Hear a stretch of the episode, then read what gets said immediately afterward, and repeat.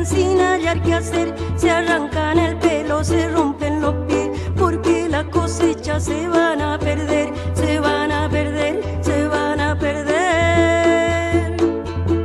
Se juntan los indios en un corralón, con los instrumentos rompió una canción, la Machi repite la palabra sol, y el eco del campo le sube la voz, le sube la voz, le sube la voz.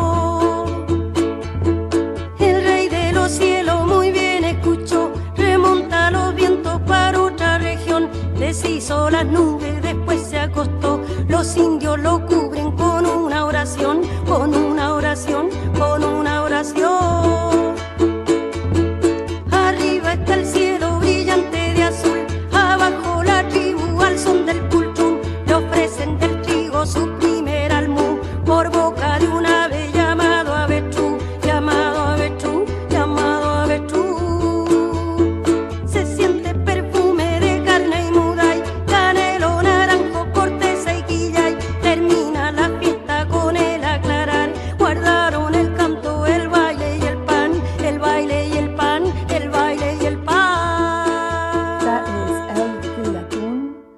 Violeta Parra, and you are listening to W V E W L P Brattleboro one oh seven point seven F M, your community radio station, also streaming live online at W V E W dot org. And this is Indigo Radio every Sunday at one p.m. We also replay on Mondays at two p.m. We are a group of educators seeking to learn through engaging with others in our community and throughout the world.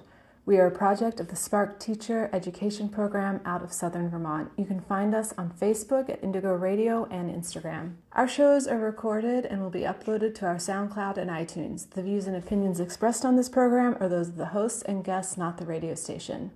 This is Anna for Indigo, and today we spend the hour with Leticia Gonzalez. Leticia is a visiting scholar at Clark University, where I'm currently teaching in Worcester, Massachusetts. I was able to sit down with Leticia a couple weeks ago and talk with her all about her work on rural women, on family farms in Argentina, and women's movements in Argentina. That song that we played at the beginning was one Leticia had sent to me. Violeta Parra is considered one of the main Latin American singers.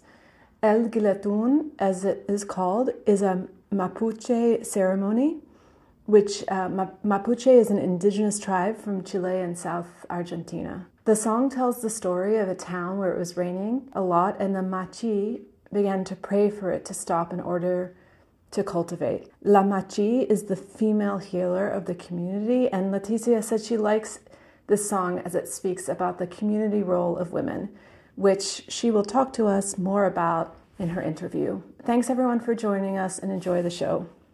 Leticia, thank you for being on Indigo Radio, and I would love for you to start by introducing yourself and what you're doing at Clark University this year. Well, hi Anna, it's really nice to be here. Thank you for inviting me. Well, I'm Leticia, as you said. Uh, I am political scientist, and I'm here in Clark as a Fulbrighter visiting scholar, uh, developing a project that is related to my PhD dissertation, where I tackle the relationship between women issues and family farming, international arena, that is Mercosur in South America. And can you explain a little bit about family farms? What defines a family farm? And then we'll talk a little bit about your work with women. Okay. Family farm issue in Latin America was introduced about the beginning of the century, because before that we used to, to have like several spaces in the ministry, or in the agriculture ministry and in the farm uh, scenario, with uh, different types of producers that wouldn't call themselves family farmers. You know, they, they were seen as themselves as campesinos, uh, as different uh, things related to their way of living in the countryside, but not as, as family farmers. So it was like a political thing, like uh, trying to organize the space of those little producers who were seen before as poor people, but from this moment the governments try to show them the, those uh, farmers, not as poor as have been seen before. So it was like a, a label to treat them in the different ways uh, from the government. We didn't used to talk about family farm before the beginning of the century. Okay.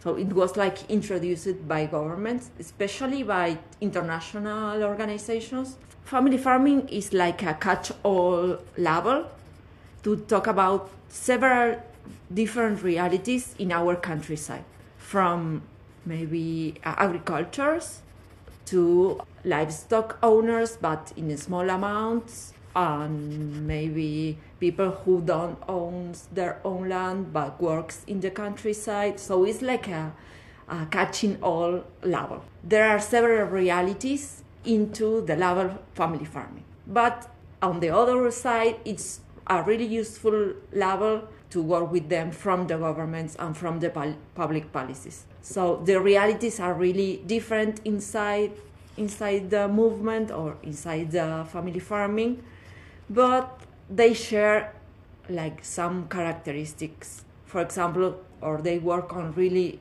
small farms, which is small depends on the province, on the country in Latin America, on the type of the uh, production they have. For example, if you own uh, apple trees, maybe one hectare, this is enough for you to be considered a family farmer, but it's not enough if you are in the middle of the Pampas in, Ar- in Buenos Aires province or in uh, Santa Fe province in, Ar- in Argentina. In there, there are bigger farms, but the, the thing is that they produce a small amount of the thing they, they are producing, and they used to consume themselves the things that, that they produce, or they uh, sell it, but in, in small markets and in domestic uh, places, not for international commerce. Cool. So that's a characteristic, is that they consume, they often consume what they are producing. Yes. And they might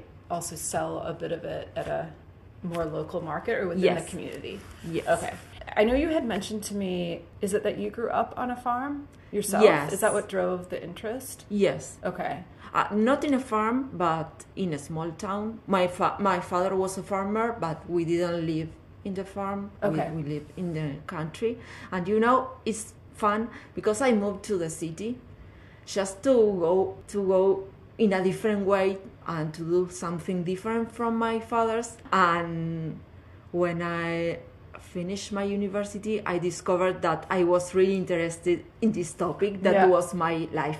Our country has been uh, an agricultural country since the beginning.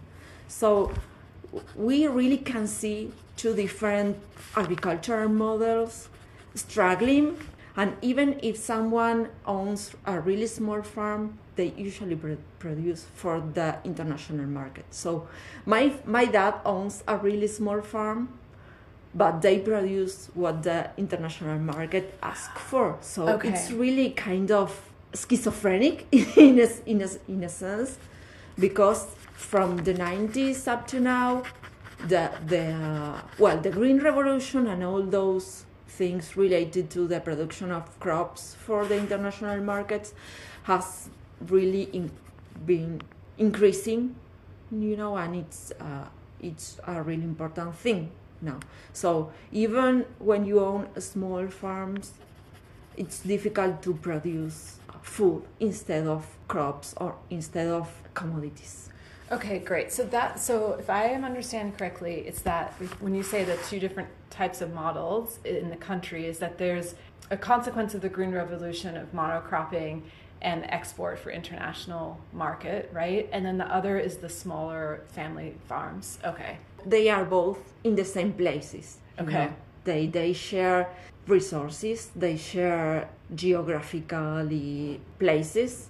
They are located in the same places. Sometimes you have a, a farm devoted to produce crops, and uh, their neighbors produce or try to produce uh, food for themselves and for the community, with all the problems that it involves, you know, in, mm-hmm. in terms in terms, for example, of contamination of the food on the using of agrochemicals that we call agrotoxics.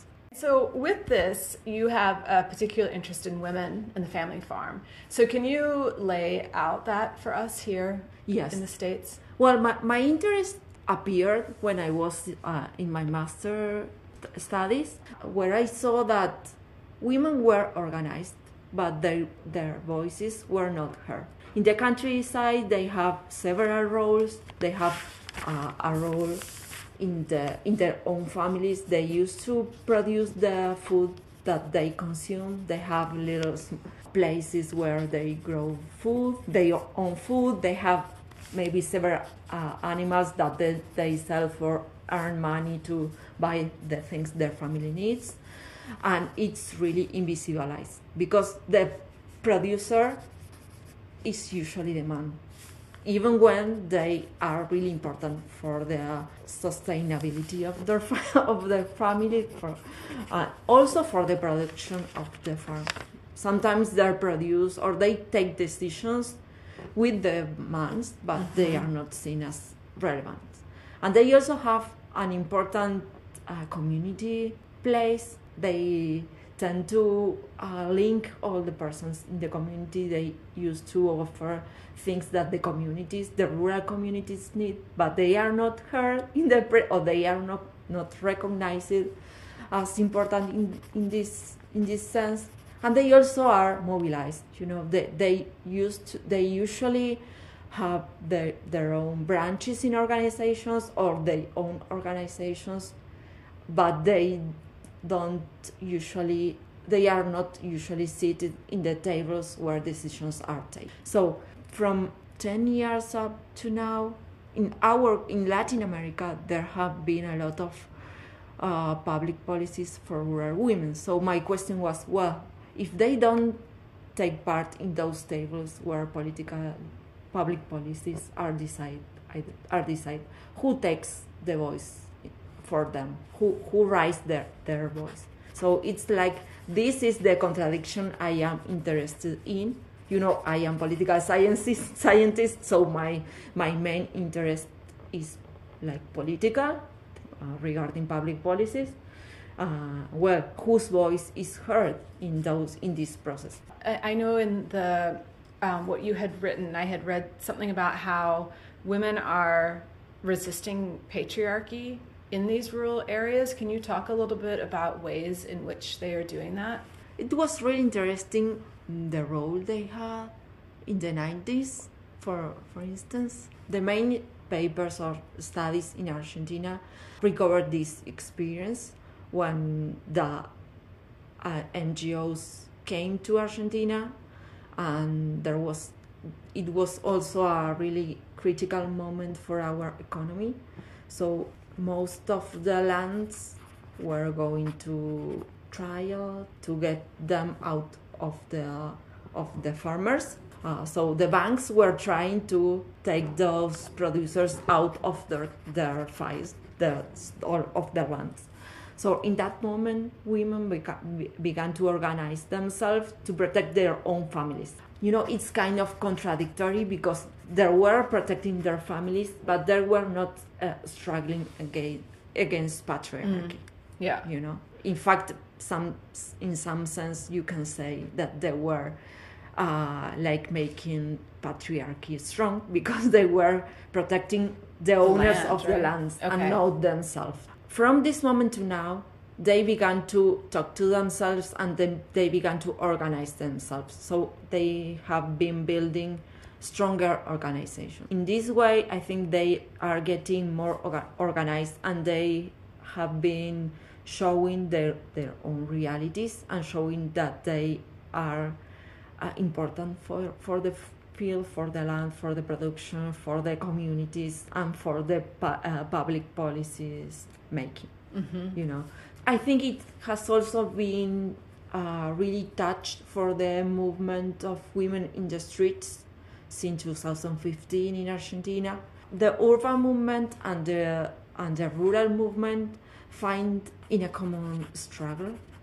Maybe not in the streets, but it makes rural women to raise their, their voices and to uh, make stronger, they felt that they could speak about that.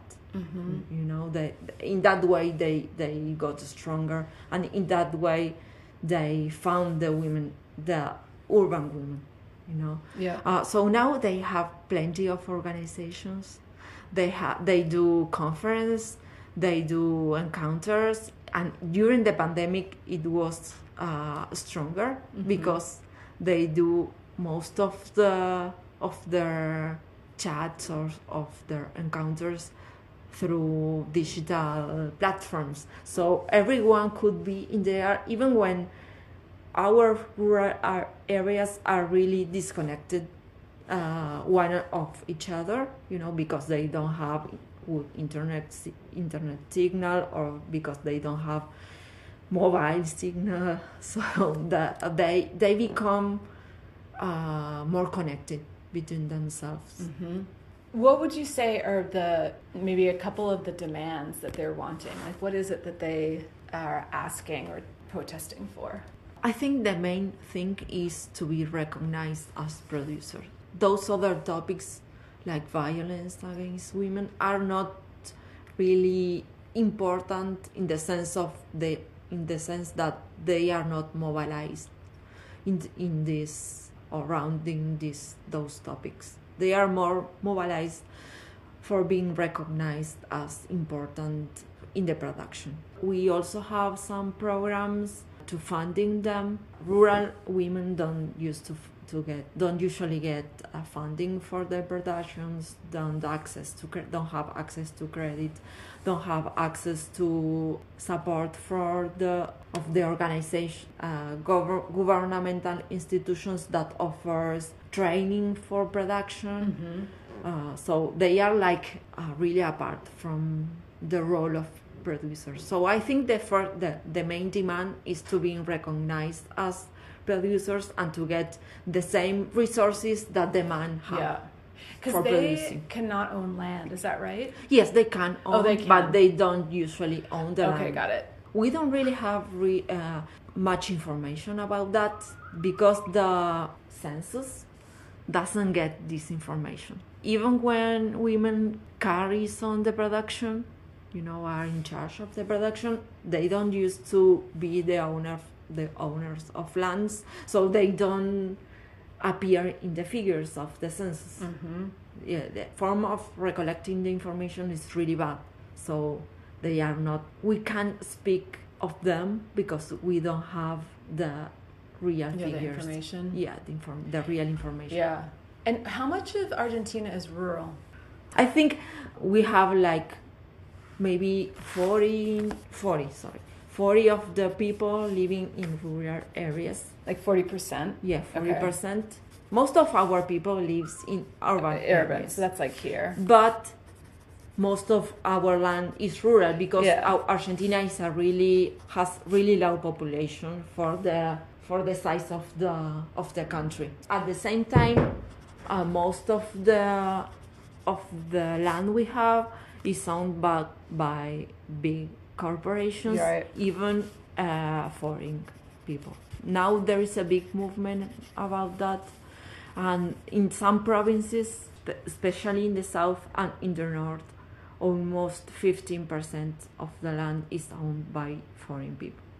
Wow. So it's really, well, you know, the rural reform has been a real or a really difficult topic in Argentina, and now there are the rural organization has several projects uh, regarding the, this land distribution, and one of the main topics is well stop giving uh, the property of land to foreign people. Mm-hmm. This is one way in which we can recover the owning of our land and to produce.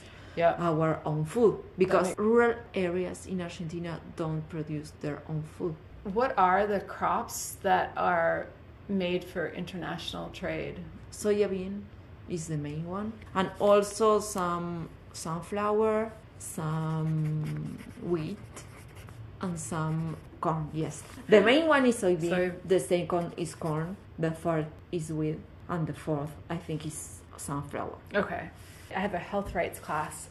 We just did a week on women and land and subsistence farming, which sounds like it's closely related to the family yes. farm, right? Yeah. And talking about the privatization of, of land and food, and so the monocropping that gets exported out damages the health of the local population because they're not having then access to this yes. food.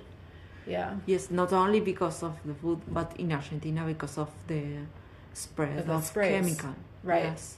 It, well, it was a real struggle in the last few years to have those no spread areas surrounding schools, surrounding towns, and not every place in Argentina is good for producing soybean.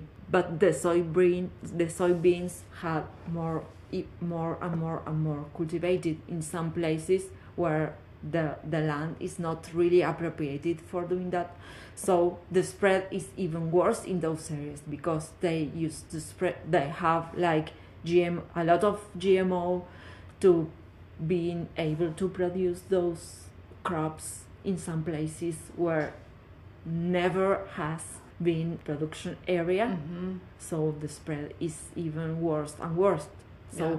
maybe in some areas where we where we used to to produce I, I don't know potatoes, now they they have been producing uh, soybeans. Mm. So it's kind of really different, the necessities, the the nutrients you need for cropping, uh, cultivating those things. So the the spread is really bigger and bigger, and this is this really is a, a women issue too. The stop of the of the spread is one topic that is not only a women topic. Yeah, and because I, I imagine the health, there must be health adverse health effects, right? Yes. On the population. Several, several. Yeah, what are those? Cancer is the main one. Malformations is the second one. It's worse in some places in. Mainly in the north of Argentina, where there is a lot of indigenous people that even don't speak Spanish, you know, so they can't protect themselves. They live in a really in a really mm. uh, precarious condition. Mm-hmm. So they don't even have the tools to go to the governments, to the local government, and say stop spreading us. You know, pregnancies issues are a lot. The death of young people, of babies, mm-hmm. and the malformations and cancer are the the top uh, things, I think. And it's really kind of personal. Even in my family, we have have cancer cancer problems, and I can't stop thinking that this is a spread problem. You know, even when do, we don't see in that way. I, I think my family has never asked themselves if this is related. Mm-hmm. You know? uh, but I can't stop thinking on that. In in my town, I live in. I used to live in a small town, and there are several uh, cases of cancer, and I keep th- thinking on that. Even when people, I think, in this place where you don't really see, you are in it. You know, you are in a city, and maybe you don't think, well, I am suffering from the spread. If you live in a countryside and you see the planes like spreading there of spreading, you you can you are more aware of that. You know, you, you see that, mm-hmm. but in the town we don't see that, and uh, in fact the wind spread the the chemicals to the city, and it's really difficult to see that sometimes. Mm-hmm. Yeah, and as you're speaking, I'm just thinking about how this is such an issue that really should, and I think in ways, unite many of us, because these are these big multinational corporations. Many parts in the world are, are suffering from the adverse effects of these chemicals and pesticides and toxins. And so I think it's always important to make those connections. Yes. Because it, it's happening in Argentina, and of course it's also happening here in the U S I've been I've been thinking on that. You know, I work on international relations, so it's like something that is always in my, in my mind. Those organizations are really internationally internationally organized, but our movements and our people are not really internationally organized. So why is it is this need to to to have links with all other people that is suffering the same that we are suffering. Yeah, it's it's a worldwide thing.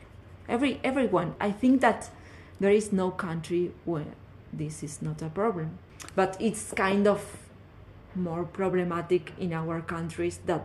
I, I mean, in Latin America, in Africa, where, where our economies depends mostly on those productions. Because at, at the same time, the developed countries, mainly I am thinking mainly the European Union, they are not allowing any longer our products because they are spread.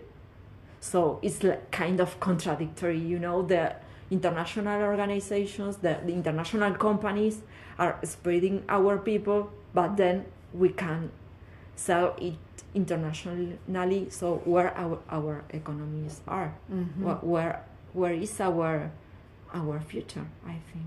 Yeah. You know, it's it's at the same time an economical problem and a health problem and a, I think a problem that tackle every area. Yeah. Yeah, I agree with you. Thanks for all that. That's super helpful.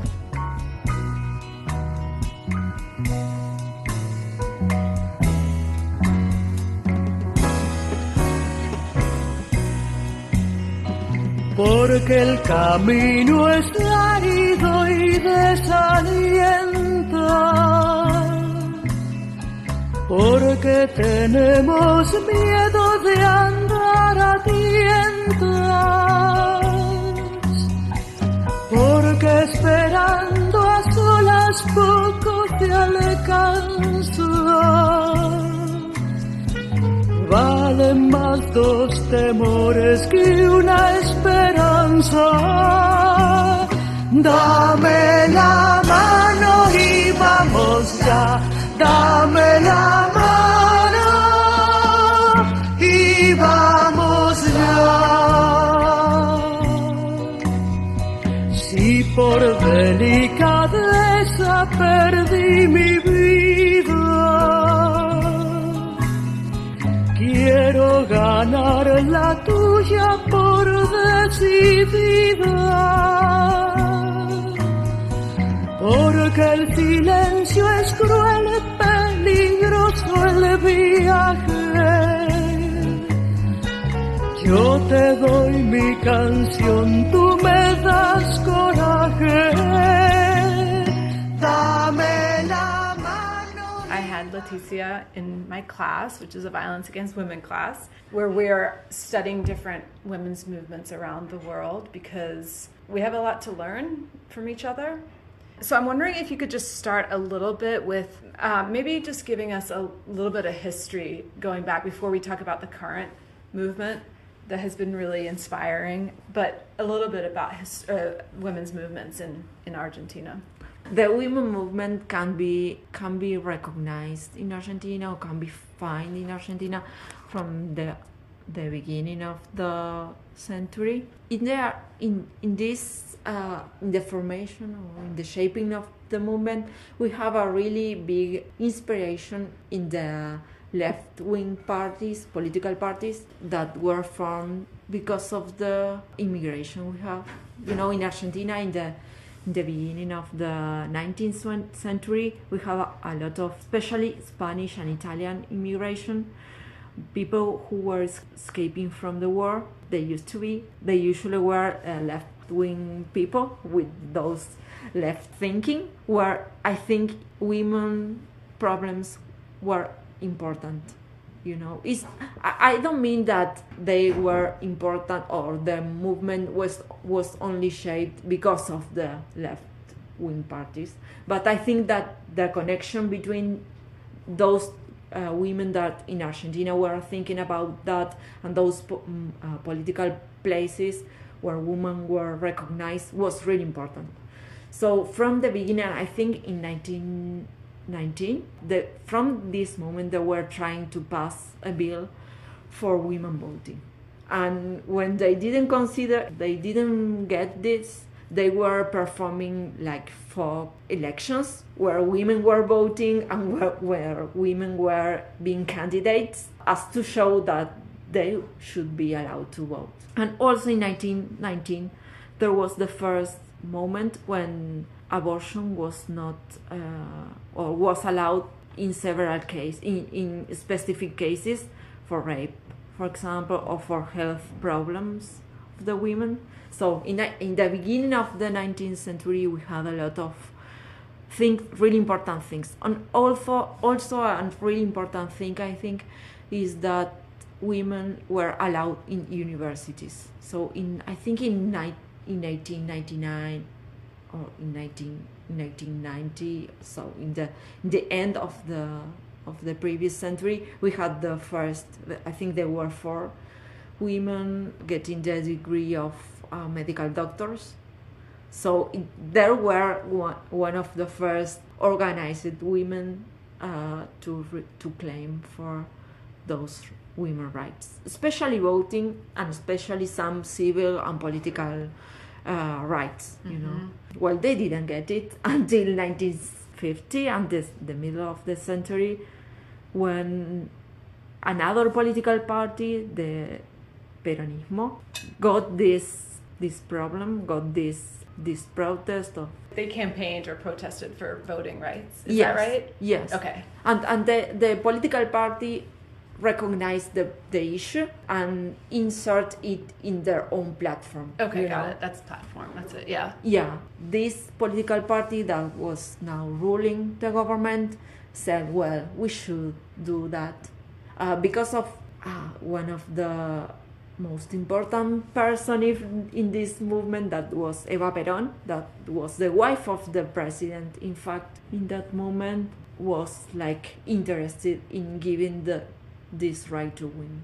So they get this issue, they put it in the in their platform, and they gave gave uh, women the right to vote.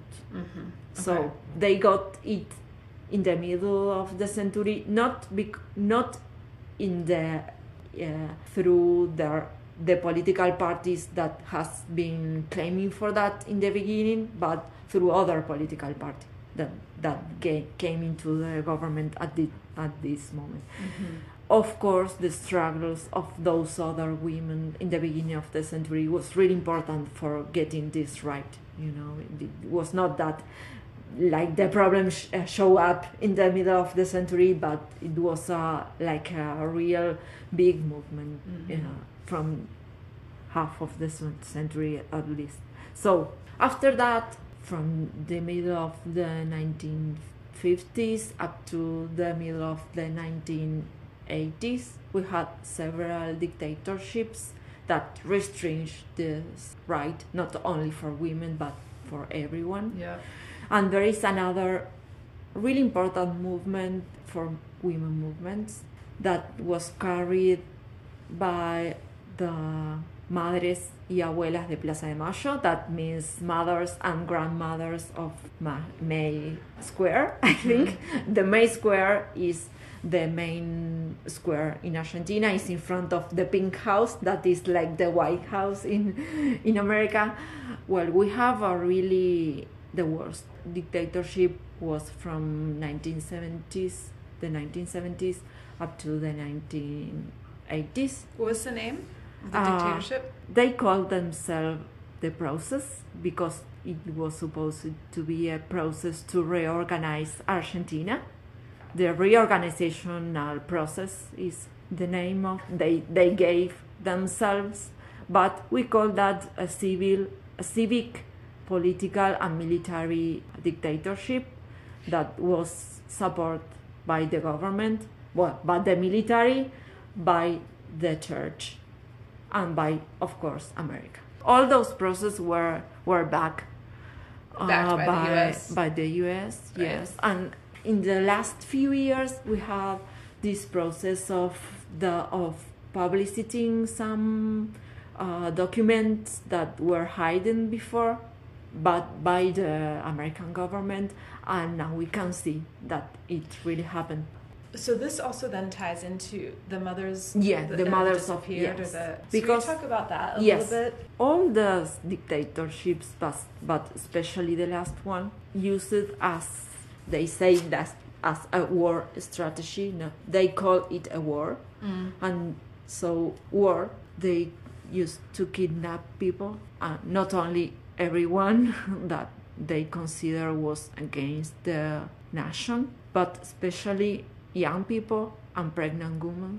But they didn't kill them. They would keep them alive to make them deliver, and then they kidnapped, they killed them, and they kidnapped the, their children, and they gave them to families they consider were good thinkers or were politically committed with them, with their ideas. When those women began to be, to being kidnapped, the mothers, and that's why they got the grandmothers, because there were the grandmothers of those children that were were being born in cap mm-hmm. captive, yeah, cap- in captive, yeah. They began claiming for the, the for those persons who were disappeared, and they used a, a, black, a white scarf. So for us, uh, the scarf is a really political sign for us. The white scarf they used made everyone recognized that they had lost their sons, their, their daughters. And they have a really new way of demonstrating and to doing protests, because of course the protests were forbidden in this moment, and they wanted to claim the government. They had those banners in the streets, in the Mayo, in the May Square, and police would tell them, "You can't stay here, please move on. Please move on." So they began moving on in rounds, and it was really innovative and really creative as a way to protest or to demonstrate against the dictatorship, because they were not standing in there in groups, they were moving on, mm-hmm. you know, they were walking in there, so no one's, police couldn't tell them, "Go on, you are not, you are in group in here and it's forbidden." I think even when their claiming was not a feminist one, it was really important to show how women were struggling against something and the the power of women, you know, because the, their husbands were not there. Or if they were there, they were not the main person, the main... Uh, Yeah. They were the women who were protesting. They were the women who who gave in their backs this problem and do, and did something. So I think even when it's not a feminist thing, it shapes our way in the feminist uh, claiming or in the mm-hmm. feminine pro- the women pro- mm-hmm. protest. The history of that, where is it today? They oh they are continuing struggling okay. for that. Before, in the middle of the dictatorship and mainly after the dictatorship, they did a lot of, and up to now, they did a lot of work, of work to recover those those child that were kidnapped, and to find. Also, it's important that, of course, the dictatorship kidnapped and killed a lot of people, but we don't know where their bodies are. Were any of the children ever discovered? Yes, we have. Up to now, we have one hundred thirty-four kids recovered. Wow. Or, I don't know, recovered is not the word, I think. Yeah, what is the word? Um, like found. Found. That, and they were with other families. They were yes. placed with other families. Yes. Wow. And they have a genetical bank where families of the kidnapped people would give their data, and through this way, they they have this bank from from that side, from our from one side, and from the other side. If you were if you were suspicious about your past, if you know that you have been adopted for your family, and you are not sure about your origins, you can go to the mother's and grandmother's bank and give your uh, genetical data, and they would match you with the things they they have in this bank, and in that way they have found the, those kids. Maybe. It's really shocking. Yeah. And they think, well, we of course we don't have actual figures because it was illegal and there are no figures, and it's also the military also are they are really or they are really strong in the secrecy. In those forty years, they never said, they no one said a word about where those bodies were. The number we use is three hundred people disappear. no, thirty thousand? thirty thousand, sorry, yes. And three hundred children uh, that are missed. Half of the, the children have been found up to now. And they continue, well, you know, the twenty-fourth of May yeah. is the date of when the dictatorship began. So it's a um, really important date for us. And the uh, mothers and grandmothers uh, usually do a campaign to ask for people to go to the to the bank and to to ask for their identities, mm-hmm. you know. And they say, if you enter the website, they say, we are still waiting for you, we are here. If you was born between those years, I don't remember exactly, but the, that people has now more than forty years. So it's really, imagine going to this place when you are forty and ask for your identity. It's really tough. But I think that the last children recovered, the not children, but the, the one people reco- the last people recovered was two months ago.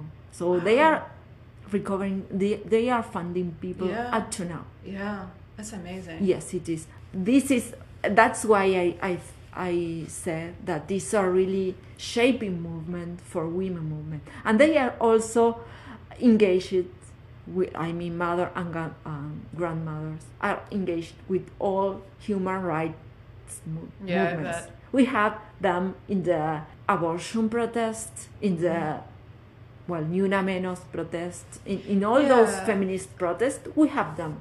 Will you talk a little bit about that? Because that's what I wanted also for you to tell us about. Is it's Ni Una Menos, is that right? Yes. I've seen a lot of things about how women's rights here or abortion rights here in the U S that we could really look to Latin America to learn, and especially in this current moment in the U S. Mm-hmm. So could you tell us a little bit about Ni Una Menos? Yes, Ni Una okay. Menos is no, no one less, no, no one woman less, and is organized ab- uh, around femicide.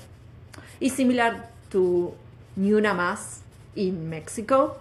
But the, the slogan is different, but the meaning is the same. Yeah. We don't want no one woman death because of femicide. In Argentina, we also include, or this move, movement also include the trans woman. That is really important because, of course, up to now, we have really few information from the governments. Today, we have one femicide every twenty-four hours in Argentina. A femicide or a trans femicide. So this campaign, Ni Una Menos, began in two thousand fifteen after several femicides that were shown on the T V, that reached public agenda. It was totally spontaneous. People decided to go to the streets. After the dictatorship especially, we have a lot, a real big tradition, a huge tradition on going on the streets and on wearing scarves, you know. So uh, there is a purple, purple scarf for this campaign, Ni Una Menos, and it's done every year. We have a, a demonstration. That was the day we decided we couldn't be hide any longer and we need to be seen. We need to be seen in the streets. I think that with women issues, feminist issues, happens uh, something really important, that is that we use sh- we usually organize themselves as like parallel states, you know. The state that have the information, well, we will get it and we will do it public, you know. Mm-hmm. If if we don't want to tell us uh, how many women die for femicide, well, we will we will search for this information. If you don't tell us where our ch- children are, well, we will do that. So this this movement is mostly devo- devoted to uh, now getting this this information and support people who support women and trans women who are uh, dealing with uh, femicides or with violence. And the other thing is the abortion campaign. In our uh, demonstration, we sing a Chilean song that mm-hmm. they made. There have been a lot of protests in Chile against the government, mm-hmm. the right-wing uh, government. In our demonstration, we sing their songs. Mm. And, well, those links are really important. We are yeah. really linked. And I think this is really important for this moment. And the other movement is the abortion campaign that is from the beginning of the of the twenty-first century, but gets the public seen in two thousand eighteen when our government decided to have a bill, to discuss a bill on abortion.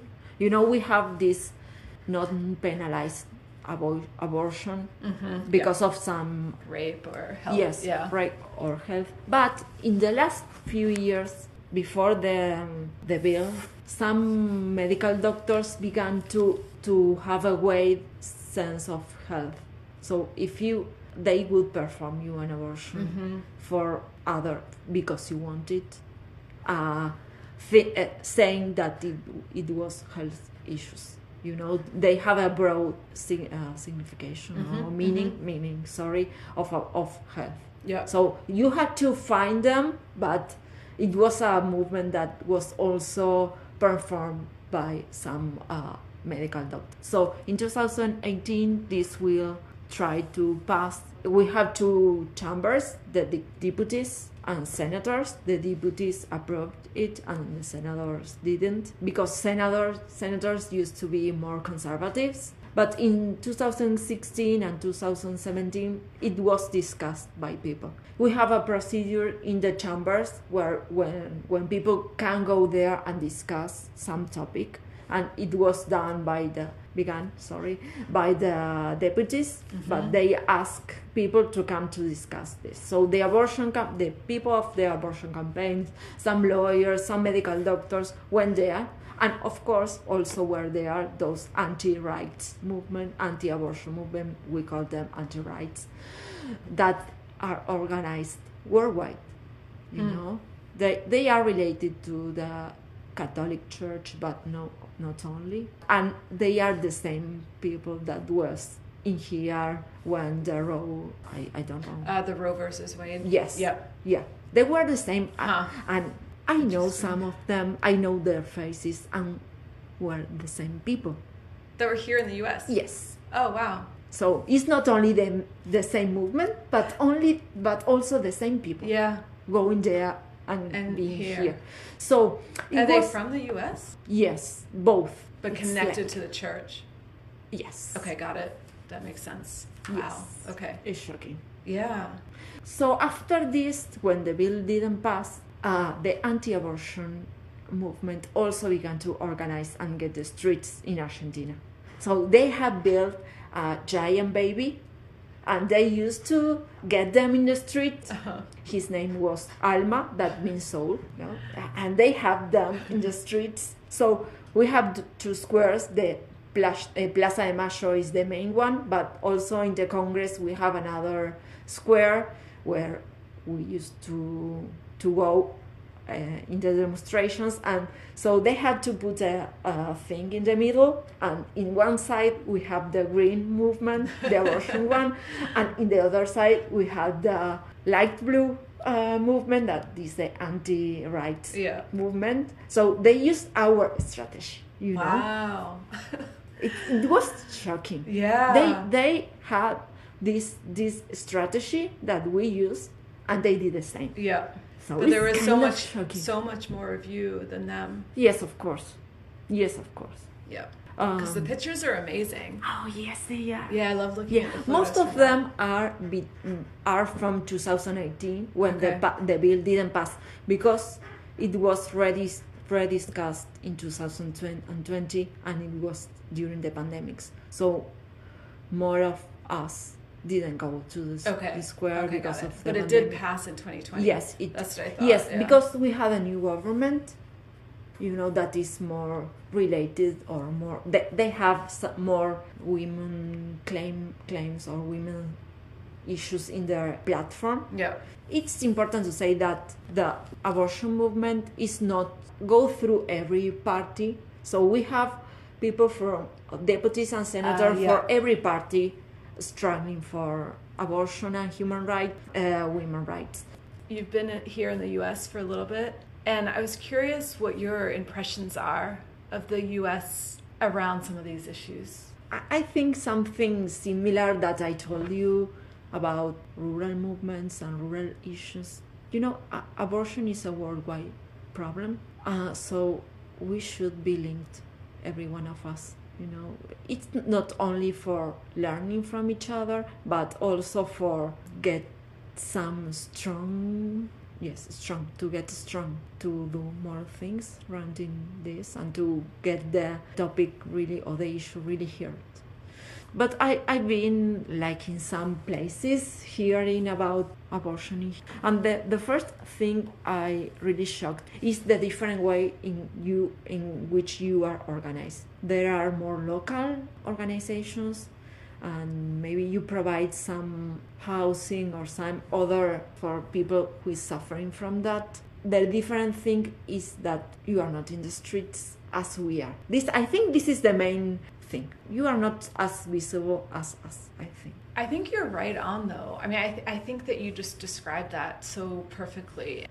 We're not in the streets here like you are. And I think that's why I really push that we have so much to learn from other places, because there's some places we are on the streets. I mean, there was lots of rebellions and uprising around uh, Black Lives Matter and some of the police brutality.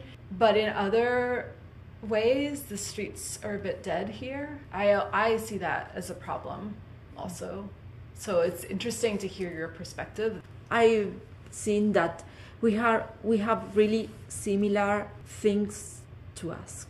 Abortion campaign has three slogans. The, the first one is sexual education to learn, not need to abort. Mm-hmm. And I think this is a real, a real important thing in here too. Uh, sexual education, we need sexual education in the, in the schools, but it does, and it doesn't mean only sexuality, you know. For example, in Argentina we have a law that says that Uh, we had to have sexual education from the kindergarten. It means teaching children to say what they what they think, to speak about their feelings, because that is something that the patriarchy doesn't allow us. Not only women, but also men. They can cry, they can say I love you, but they can't also say I am suffering and all other feelings that I cannot say in, in English, but We, we have forbidden to say that. So the first thing is sexual education. That not only means how to use protection for sexual intercourse, but all those things regarding feelings.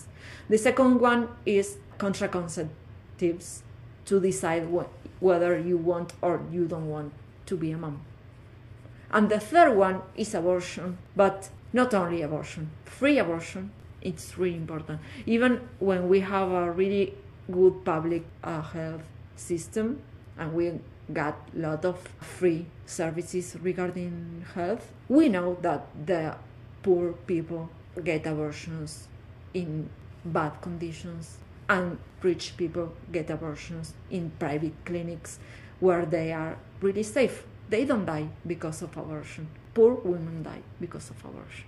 These three uh, slogans are, I think, are, are really present in here. And also the thing that is a human right, that is a public health issue, because the hospitals, the public hospitals in, in Argentina have to get those women who have insecure abortion and give them attention. Of course, they don't, can't do much. They usually die. Mm-hmm. So yeah. uh, I think that we have a lot in common, so the only thing we have to do is to talk to each other. Uh, not not only to get the same strat- strategies, as I told you, because maybe the same strategies are not as useful in here and in other places, but, well, to, maybe to develop new strategies, mm-hmm. like uh, yeah. that are good for all of us. Yeah, thank you for that. That's really helpful. Is there anything else you would like to say before? I think I I don't. I only want to thank to you. No, thank you. Because it has been really interesting for me. even to talk about that is uh, makes you think. So thank you for that opportunity. Oh, yes. Gracias por tu tiempo. Gracias. Y tu información es muy importante. Is my Spanish okay? Yeah, yes, it's, it's, it rocks. All right, we're back. This is Anna for Indigo Radio, and I just want to thank everyone for tuning in today. A huge thank you to Leticia Gonzalez for the time that she spent with me. Thank you for teaching us so much. And we're going to go out with a song by the great Argentinian singer Mercedes Sosa. It is a song called Como Pájaros in el Aire. It means as birds in the air. And Leticia said that it is better known as Las Manos de mi Madre, which is my mother's hands. And that the song is about what it means being a mother, how much work they do caring and feeding their families. Uh, but it's also from the point of view of a child. So Leticia had said that this song matches perfectly with the mothers and grandmothers of Plaza de Mayo, Uh, but also about the role of women in their own families. Thank you again, and we will be back next week.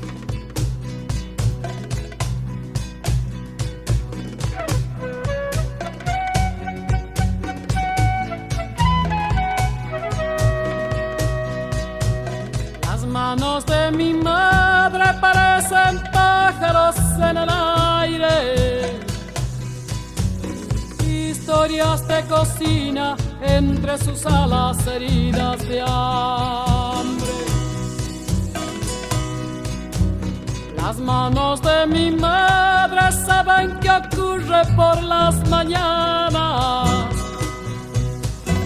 cuando amasa la vida, horno de barro, pan de esperanza.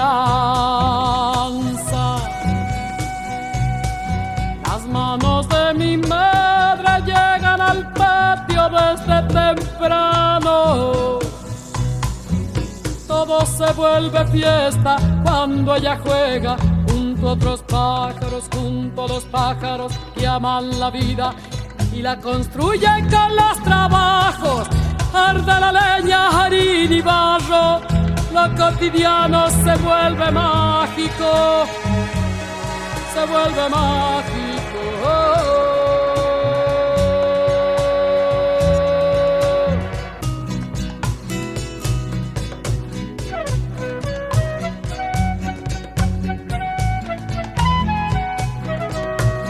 Las manos de mi madre me representan un cielo abierto, un recuerdo añorado, trapos calientes en los inviernos. Ellas se brindan cálidas, nobles, sinceras, limpias de todo. ¿Cómo serán las manos del que las mueve gracias al odio? Las manos de mi madre llegan al patio desde temprano. Todo se vuelve fiesta cuando ellas juegan junto a otros pájaros, junto a los pájaros que aman la vida y la construyen con los trabajos. Arde la leña, harina y barro, lo cotidiano se vuelve mágico, se vuelve mágico.